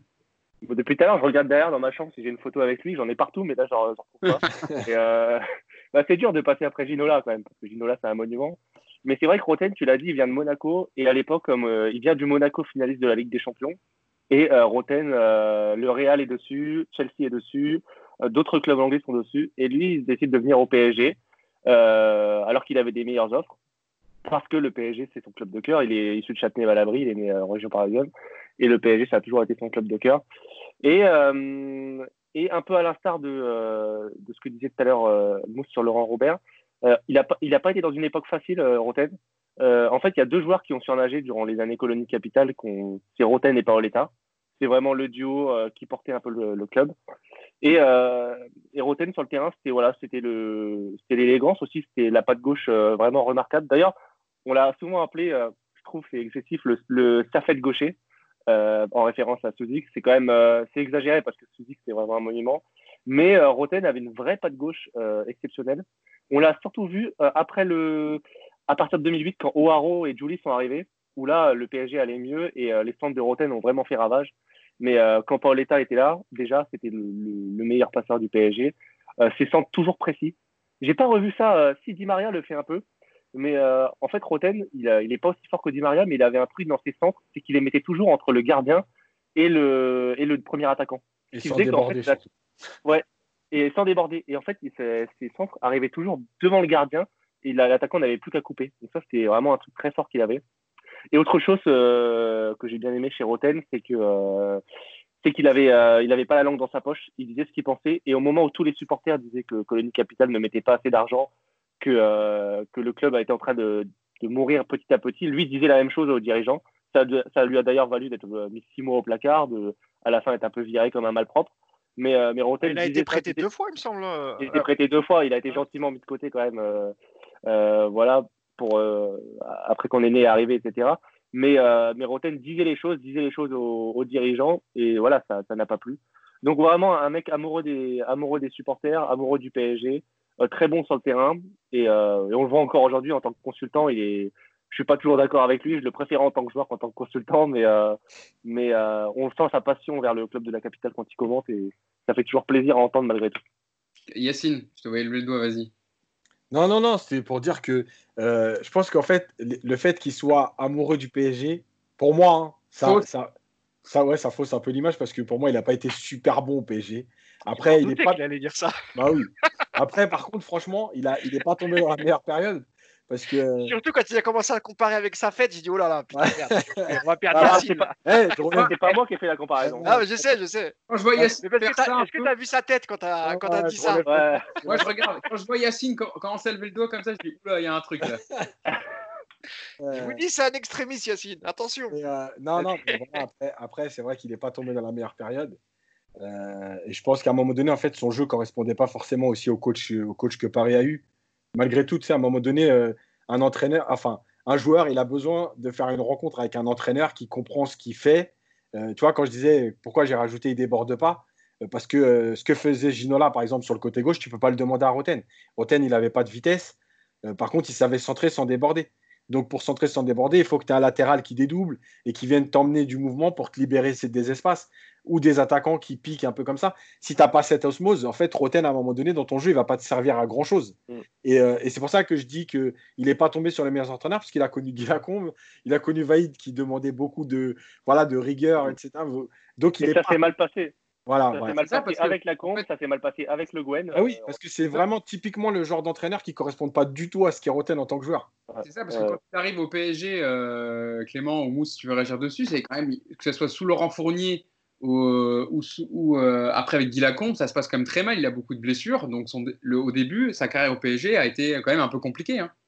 Bah, le truc, c'est que déjà, il vient, de, il vient de Monaco, où ils font finale de Ligue des Champions. Donc déjà, euh, ça te quand même certaines... Voilà, tu arrives avec un statut, tu es finaliste de Ligue des Champions. Après, tu parles des coachs, je suis pas forcément d'accord. C'est parce que regarde, lui, euh, il fait finale de Ligue des Champions avec Didier Deschamps. On connaît un peu le style de, de Deschamps. C'est pas folichon, quoi. Tu vois, c'est pas, c'est pas terrible, terrible. mais à l'époque à Monaco, il jouait quand même différemment. Il, y avait du offensif, il y avait C'est parce qu'il avait des joueurs. Non, c'est parce qu'il avait un bah oui, oui, bien sûr, bien sûr. Mais ça lui permettait à Roten d'être bon parce que justement, de l'autre côté, il y avait Julie qui cavalait pour deux. Euh, tu avais euh, Perso qui faisait le taf défensif. Et puis derrière lui, au milieu, tu avais du Edouard Cissé et compagnie. Tu avais Patrice Evra derrière aussi. Hein. Ouais, ouais, Et puis, lui, euh, il arrive, il arrive avec un peu de pression parce que il arrive avec un peu de pression parce que quand il arrive la saison d'avant, on finit deuxième, on va en Ligue des Champions, on fait une saison avec très très peu de défaites, il me semble. On remplace un peu Sorine. Entre guillemets, bah, d'ailleurs, je crois qu'il me semblait qu'à l'époque, il disait que c'était, il fallait faire un choix entre Roten, qui était finalisé avec les champions, et, et, Sorine, tu vois. Donc voilà, mais c'était, euh, non, non, le parcours de, de Roten au PSG, c'était top. En tout cas, les années où il n'a pas été prêté. Le, seul bémol, on va dire, c'est qu'effectivement, l'effectif qui tournait autour de lui, à part Paoletta devant, il avait un super avançant, donc euh, pour, pour ses centres, c'était top. Pour le reste, effectivement, tu n'avais pas de stabilité au niveau des coachs, au niveau même des, tu vois, de, fin, de tout, quoi. Donc, euh, c'est, je pense qu'il n'arrive pas à la meilleure période, quoi, en fait. je me souviens je me souviens de la finale PSG Lens euh, qu'on gagne au, tir au but à la fin, enfin, tir au but de Bernard Mendy. Cette année-là, c'est Roten qui tire les pénaux, et, parce que Paoletta est plus là et euh, ou Paoletta, euh, je, ne sais plus pourquoi d'ailleurs, mais c'est Roten qui tire les pénalties cette année-là, je me rappelle. Et quand, euh, quand Duhamel siffle le péno à la 90e, je vois Mendy prendre le ballon. Mm. putain, il est pour Roten celui-là, parce que bon, Roten, on avait confiance en lui quand même. Et au final, euh, Mendy prend le ballon, il nous met un vieux tir au but, euh, tout au ralenti puant, mais qui rentre. et, euh, et c'est un bon souvenir. Et je crois que d'ailleurs, Roten, il l'a pas très bien pris, hein, ce truc-là. Parce que euh, parce qu'il aurait dû offrir la coupe au PSG. Et finalement, c'est Mendy qui lui a volé. Donc, euh, je suis pas sûr qu'il ait bien accepté. mais- Et vous vous rappelez le petit euh, l'embrouille euh, avec Pancrate? À l'époque, je- ils arrêtaient pas de. Ah si, c'était en embrouille de ouf. Bon, après, ça s'était arrangé, mais ils avaient failli se battre, euh, ils se parlaient plus. Et parfois, ils s'étaient alignés tous les deux sur le terrain, tu vois. Et tu mais sentais que. Roten, il s'embrouille avec tout le monde, je crois. Ah, ouais, il a, il, a, il, a, il a son caractère, Roten. Ouais, Au PSG, avec les supporters, hein, c'était chaud plusieurs fois. Ouais, ouais, ouais. Mais il y allait, hein. Il, il a, il Ah, il y avait- allait, il a jamais eu peur d'aller à la confrontation. Non. non. Ça, c'est vrai. Euh, on repasse à toi, Mousse, avec euh, ton deuxième choix. Euh, toi, tu as choisi le deuxième meilleur buteur de l'histoire du Paris Saint-Germain. Euh, deuxième meilleur passeur, putain, j'ai du mal. Je veux, je, veux je, veux, caser un buteur. Deuxième meilleur passeur pardon, de l'histoire du Paris Saint-Germain, avec 87 passes décisives. Derrière, l'illustre évidemment Safet Soujit, qui est toujours en première position avec ses 90 passes. El Fideo Angel Di Maria, qui est l'Argentin qui est au Paris Saint-Germain depuis 2015. Et je te laisse euh, nous parler d'Angel Di Maria. Il y a tellement de choses à dire sur lui. C'est Ah, difficile quand, de on, on parle des ailiers, on est, on est obligé de citer parce que lui, pour le coup, il a rien que par ses stats. Et puis, c'est, il n'y a pas que les stats, c'est sa façon de jouer, etc. Mais Di Maria, pour moi, c'est, euh, c'est peut-être euh, dans le top, dans le top 5 des meilleurs recrues de la décennie QSI. Il a forcément sa place. Il a forcément sa place. Bien sûr, bien sûr. Ah ouais, ouais, non, il est, euh, Di Maria, il est extraordinaire. D'ailleurs, euh, il met une passe décisive dans son premier match. Il rentre en cours de jeu, il me semble. Il fait une première passe décisive pour Lavezzi, qui lance en, profond- en profondeur. Donc là, déjà Monaco. pareil. hein. Contre Monaco. Ah oui, oui, oui. oui. Monaco. Déjà là, il signe d'entrée. Il, il se présente. Salut, je m'appelle euh, Angel Di Maria. Une passe je fais a que fait des, je fais que des passes. Il y en a une, il y en a une qui est très récente, mais je crois que c'était la saison dernière, mais qui m'a scotché. C'est euh, l'extérieur qui met Mbappé dans la course. Ah je sais oui. pas si vous vous C'est rappelez, en Ligue des Champions. Contre, contre, en, Je- en Ligue des Champions je contre. me, ra- je me rappelle plus du match. C'est en Belgique. Mais- Il est côté droit, peut-être. Il est côté droit. Tu as, côté, as hum, Mbappé qui prend la profondeur, qui court. Il y a deux, il y a deux défenseurs entre les deux. C'est contre Bruges. un- Je crois que c'est ça, ouais. Et il te fait Mm. un extérieur. Elle arrive vraiment dans la course d'Mbappé, quoi, tu vois. Et des passes comme ça de l'extérieur, c'est moi, c'est ce que j'aime, c'est ce joueur. Que ce qu'il soit à 40 mètres ou à 10-20 mètres sur le côté, ces extérieurs, ils font souvent mouche. Que ce soit pour une passe décisive ou même pour un but. Parce que souvent, il fait des petits piquets du gauche aussi. Très, très- Moi, je kiffe. Mais ces extérieurs, ils sont magnifiques. Mais en fait, euh, Di Maria, moi, je me rappelais de lui déjà euh, quand il arrive au Real, l'année où, où ils prennent la, la décima, même s'il joue pas vraiment au même poste. Je crois qu'Ancelotti, vers la fin, il le, il le met milieu relayeur gauche, il me semble. Ouais, c'est- euh, Gareth Bale devant. Ouais, ouais, voilà. Et euh, non, c'est quelqu'un qui, est- qui est- qui est capable de tout faire. Et moi, je suis sûr, même tu le mets derrière un attaquant, même si euh, il- on l'a jamais vu, dans... ce- mais je suis sûr que même derrière un attaquant, ce mec-là, il, il est opérationnel. Donc non, non, Di Maria, que ce soit côté droit, côté gauche, tu le mets n'importe où. Euh, alors, il a, souvent tendance, quand tu le mets à droite, à repiquer avec son, pied gauche. Euh, et c'est d'ailleurs c'est d'ailleurs dommage parce que souvent, il est en position de centrer et il essaye toujours son petit dribble de l'extérieur pour pouvoir repiquer dans l'axe. Et ce que je pourrais lui reprocher à Di Maria, c'est que parfois, il, à part sur les corners, parce qu'il les tire quasiment tous, mais quand il est en position de centrer, parfois il tergiverse un peu trop. C'est la seule chose que je pourrais un, un peu lui reprocher. Sinon, c'est une, vraiment une super, super recrue. Et ces dernières années, quand il y a eu des blessés, heureusement qu'il était là. Euh, avant de te laisser parler, Yacine, sur euh, Di Maria et de passer en ton deuxième, je vais donner la parole à Clément parce que Clément l'a aussi choisi euh, en deuxième, euh, en deuxième ailier, on va dire, favori dans, dans sa liste. Euh, on peut aussi axer le fait sur, pour résumer André Di Maria, Clément, c'est quand même l'homme des grands rendez-vous. Il a toujours Bah répondu oui. oui. dans les gros Oui. matchs. Contre Chelsea, au retour, c'est lui qui fait la passe pour Ibrahimovic. Contre, Manchester, contre Manchester, contre, le Naples. Barça, contre Naples, où il permet au PSG de passer en huitième de finale. Donc voilà, c'est pour résumer aussi l'histoire qui n'est pas finie pour l'instant avec le Paris Saint-Germain. hein. C'est un homme des grands rendez-vous et il, est toujours, il a toujours répondu présent dans les grands matchs. Moi, je l'appelle la valeur sûre, Di Maria. C'est-à-dire que lui, tu pars à la guerre avec lui, tu sais qu'il sera là, tu sais qu'il sera. On- en fait, on a tellement été déçus ces dernières années au PSG par euh, plusieurs noms dans les grands matchs. Lui, c'est le seul qui, qui n'a peut-être une fois allé, mais qui n'a jamais déçu. Jamais déçu. Moi, je disais que c'était l'un des, l'un des, l'une des cinq meilleures recrues de, de QSI. Moi, je pense que c'est même l'un des cinq meilleurs ailiers de l'histoire du PSG parce que Di Maria, il a tout, il a tout ce mec. oui, largement, bien sûr. bien sûr. Voilà. En fait, il, a, il, il est exceptionnel. Euh, comment dire, j'aimais beaucoup au Real quand il était en milieu de terrain parce qu'il avait peut-être plus de, il n'avait pas besoin de repiquer. Di Maria, c'est frustrant quand il doit repiquer euh, systématiquement. Franchement, il est complet. Il est complet. Sur coup franc, il est exceptionnel. On l'a pas assez dit, mais quand Neymar est arrivé et quand Zlatan était là, il tirait peu les coups francs. Mais entre les deux, il y a une phase où c'était vraiment le tireur de coups francs. Il nous en a mis des, paquets en pleine lucarne. Euh, devant le but, en finition, je l'ai rarement vu rater un face-à-face. Euh, sur le terrain, il court. On l'a vu là depuis que quand, quand, il joue sur le côté avec deux attaquants, quand il faut faire les efforts, il est là, il ne rechigne jamais à faire les efforts. Techniquement, c'est euh, incroyable. Il faut dire aussi que c'est le meilleur, euh, c'est le, le, meilleur passeur de Mbappé de, que, que, Mbappé connaîtra dans toute sa carrière, je pense. Parce que franchement, euh, Mbappé peut, la, peut, le surnommer le Père Noël. Hein. C'est exceptionnel. Euh, franchement, c'est exceptionnel. C'est des cadeaux, mais à chaque match, c'est des caviars. je pense que 80, allez, 60% des buts de Mbappé, c'est une passe décisive de Di Maria. Facile. Et, euh, et, ouais, franchement, c'est. Euh... On va voir aussi celle, de, celle qu'il a mise à Cavani. Il y, en, a, il y en avait pas mal, il me semble. Ah, ouais, euh, c'est un joueur d'équipe. En fait, c'est un joueur d'équipe. C'est une valeur sûre et c'est un joueur d'équipe. Et, euh, et en plus, au-delà du côté soldat, joueur d'équipe, c'est un, un, mec technique et talentueux. Franchement, je le. Je le, le seul point noir aussi, Clément, je sais pas ce que tu en penses, contre Barcelone, où, on a, où, où il fallait juste qu'il a décalé à Cavani, il avait joué un peu perso. Ouais, mais il, se fait, il se fait bien charcler quand même. Hein.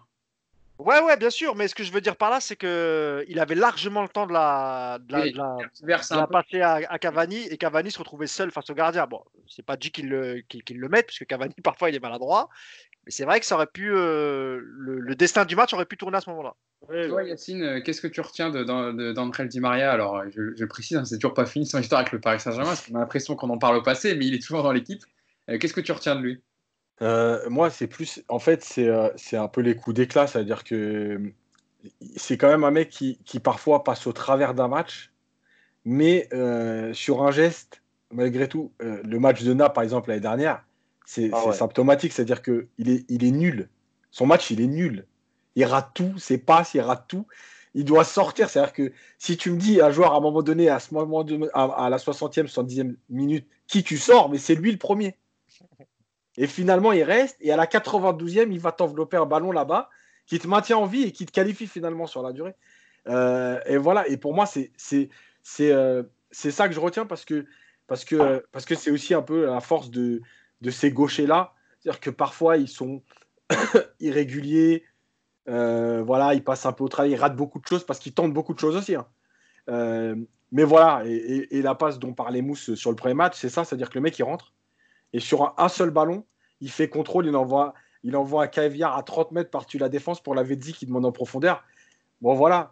Après, après moi, le seul regret que j'ai, c'est que j'ai l'impression que les moments où on l'attendait vraiment, et je parle pas des phases de poule et tout, et eh ben, tu vois, par exemple, le match de Manchester l'année dernière, le match, euh, il y a deux ans, le match retour, il fait un super match aller parce qu'il est revanchard de Manchester, parce qu'il l'attend et tout. Et c'est à Old Trafford. Et franchement, le match aller, il est monstrueux. Ouais. Et au match retour, bah, il est transparent, comme beaucoup d'autres. Hein. Mais j'ai l'impression, c'est un peu ce qui me manque en lui, c'est-à-dire que, euh, tu vois, et on en avait parlé aussi cette année, quand il y a Neymar, on le sent un peu en dedans. Ouais. Euh, voilà, j'ai l'impression ouais, qu'il manque un truc. quand euh, Neymar sur le terrain, voilà. Il manque un truc à un moment donné pour passer ce cap-là. Euh, mais sinon, il, bah, sinon il y a, il y a, voilà, malgré tout, enfin, c'est pas le genre de mec où tu vas te dire pourquoi il est footballeur professionnel, quoi. Qu'il n'y a pas d'injustice. Avant de passer au deuxième choix de Yacine, quand même, c'est vrai que c'est quand même un joueur en plus qui, a, euh, qui, qui a souffert de, de l'arrivée de Neymar et Mbappé parce qu'il a, il a été tout de suite un peu enlevé de la lumière, on va dire. Et Clément, je voulais te lancer là-dessus.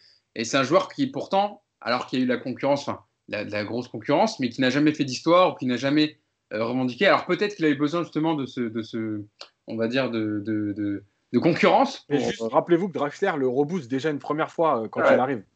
Ouais, mais... Il avait besoin, s'il avait dit qu'il avait besoin un peu de concurrence pour voilà. se les fesses. Mais c'est vrai que ça lui mais a pas trop. voilà, mais pas trop quand même. Et ça lui a fait quand même, euh, ça lui a, ça l'a mis un peu, euh, un peu moins dans. C'est pas Ebeck son concurrent, c'est normal. L'une des choses que je reproche le plus moi à, à Unai Emery, c'est la deuxième année. Je sais pas si vous vous souvenez. Euh, L'attaque, c'est euh, donc c'est la première année de Neymar et Mbappé au PSG. Et, euh, et, Mbappé se blesse, se blesse début janvier ou décembre. Et c'est Di Maria qui, qui le remplace à droite. Et Di Maria est exceptionnel. Je sais pas si vous vous souvenez. C'est avant le match contre le Real, avant le match à Très bien. Ouais. Et après, il, il le remet sur le banc. Voilà.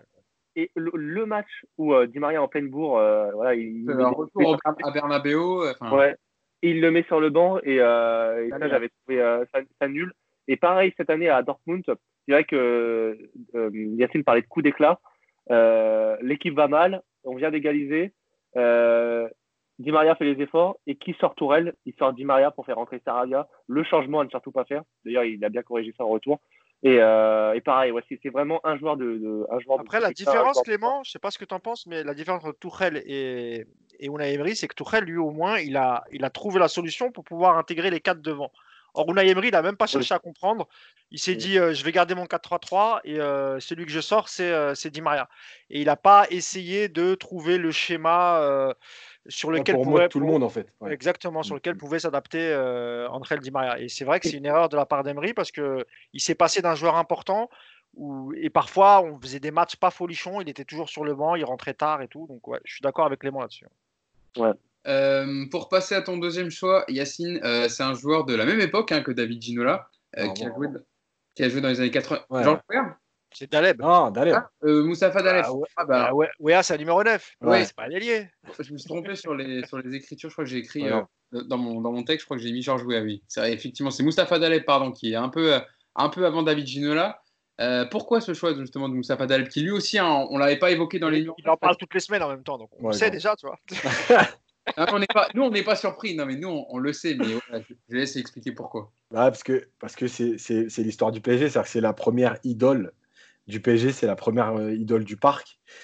Euh, c'est euh, c'est un joueur qui, qui arrive de Sedan et en fait qui va rester euh, 10 ans au PSG, mais, mais en fait il va rester 10 ans, enfin presque 10 ans, alors qu'à cette époque-là, c'est un joueur qui est demandé par, par l'Ajax, par l'Inter de Milan, par le Real Madrid. Et, euh, et il va jamais vouloir quitter le PSG parce que, parce que Daniel, Echter, quand il le fait venir, bah, parce qu'il aime le joueur.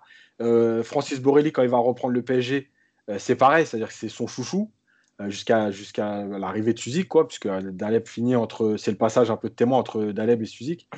Et Daleb, en fait, c'est le gaucher élégant qui déborde, qui fait des passes décisives, qui marque des buts. D'ailleurs, Carlos Bianchi, immense buteur argentin et au PSG, a dit que c'est sûrement un des joueurs les plus forts avec qui il a évolué dans sa vie. Quand on sait avec qui a joué Carlos Bianchi, euh, ça veut dire quelque chose. Euh, et en fait, euh, l'histoire, elle est, elle est belle parce que finalement, Daleb, il arrive au début de l'histoire du PSG. C'est la première grande star. C'est celui qui fait venir le- les gens au stade parce que c'est lui qui, qui a la classe. Et il s'en va après les deux premiers titres. Euh, comme s'il avait terminé le travail. En gros, il a lancé Paris. Et il finit en plus en jouant les deux finales, c'est-à-dire qu'il joue celle de. Saint-Etienne et il joue et il rentre en remplaçant Battenet euh, dans celle de Nantes, qui est une des plus belles finales de l'histoire de la Coupe de France. Euh, et en plus, Paris est mené 2-1 à ce moment-là. Paris va gagner 3-2 et, et- et en fait, il, il- il finit le travail. Quoi. Il a lancé le club et, euh, et, euh, l'histoire, elle est belle. Elle est belle pour lui parce que, euh, je le redis encore une fois, c'est vraiment un joueur qui a été demandé par les plus grands clubs européens. Il faut savoir qu'à l'époque, euh, l'Inter, l'Ajax, le Real, c'est ce qui fait de mieux en Europe. Et, Paris, c'est rien à l'époque. C'est un club qui, qui se construit seulement. Et, euh, il reste et finalement, il est récompensé. Et, euh, et- et ça permet aussi de, de revenir un peu sur l'histoire du PSG et aussi sur l'histoire de ces joueurs qui, à une époque, euh, passaient 10 ans dans le même club euh, parce qu'on partait, on quittait pas un club au bout d'un an et demi euh, pour, pour X raisons. Ce qu'on voit plus maintenant, ouais. Marqué quand même. Distribuer ses cartes de visite sur le terrain, le mec, quand même. Tu vois. Ouais, ouais. ouais, c'est- vraiment- une autre époque, c'est une autre époque. Si tu veux nous parler un peu de, de Mustapha Daley, même si peut-être tu l'as vu moins jouer, mais c'est quand même une époque, enfin c'est le début de l'histoire du Paris Saint-Germain. Il a quand même marqué l'histoire avec 310 matchs, euh, à peu près un- 98 buts, pratiquement 100 buts. Donc c'est vrai que c'est euh, une des stars du Paris Saint-Germain et c'est c'est ce, genre de, ce genre de joueurs qui ont permis de façonner euh, l'histoire du PSG. C'est à moi que tu parles? Oui, Pardon, non, je crois que tu parles à Clément. C'est ça je. je- pas les deux, vous, vous réagirez les deux, mais comme tu étais comme Non, mais en fait, je vais pas en dire plus parce que je connais pas le joueur aussi bien qu'Assine et j'ai pas envie qu'il me, qu'il me sorte un couteau et qu'il me balafre. je, vais, je vais essayer de, de- de faire attention à ce que je dis. Euh, non, mais c'est vrai que, comme le disait Yacine, euh, dans, les, dans les premières icônes, voilà, il fait partie des, des, des- des- des premiers joueurs charismatiques, iconiques, euh, comme l'a pu être euh, Rocheteau, ça peut être Souzic, euh, même à une moindre mesure Fernandez au milieu de terrain, tu vois, ce, ce- ce genre de joueur, même s'il est un peu plus vieux d'Alep que, que Fernandez, parce que je crois que Fernandez est jeune quand, euh, quand il joue Ouais, au, ouais. Euh, C'est au- début et euh, Daleb a déjà quelques, quelques années au compteur. Donc, euh, ouais, et d'a- et d'ailleurs, si on en parle encore aujourd'hui, euh, quasiment 40 ans, 45 ans après, Ouais. c'est qu'il a vraiment marqué son époque. Je rappelle que sur, la, sur les, les murets devant le Parc des Princes, il y a une série de, de graphes. Mm. Et dans les années 80, euh, bah, tu retrouves Suzik. Voilà.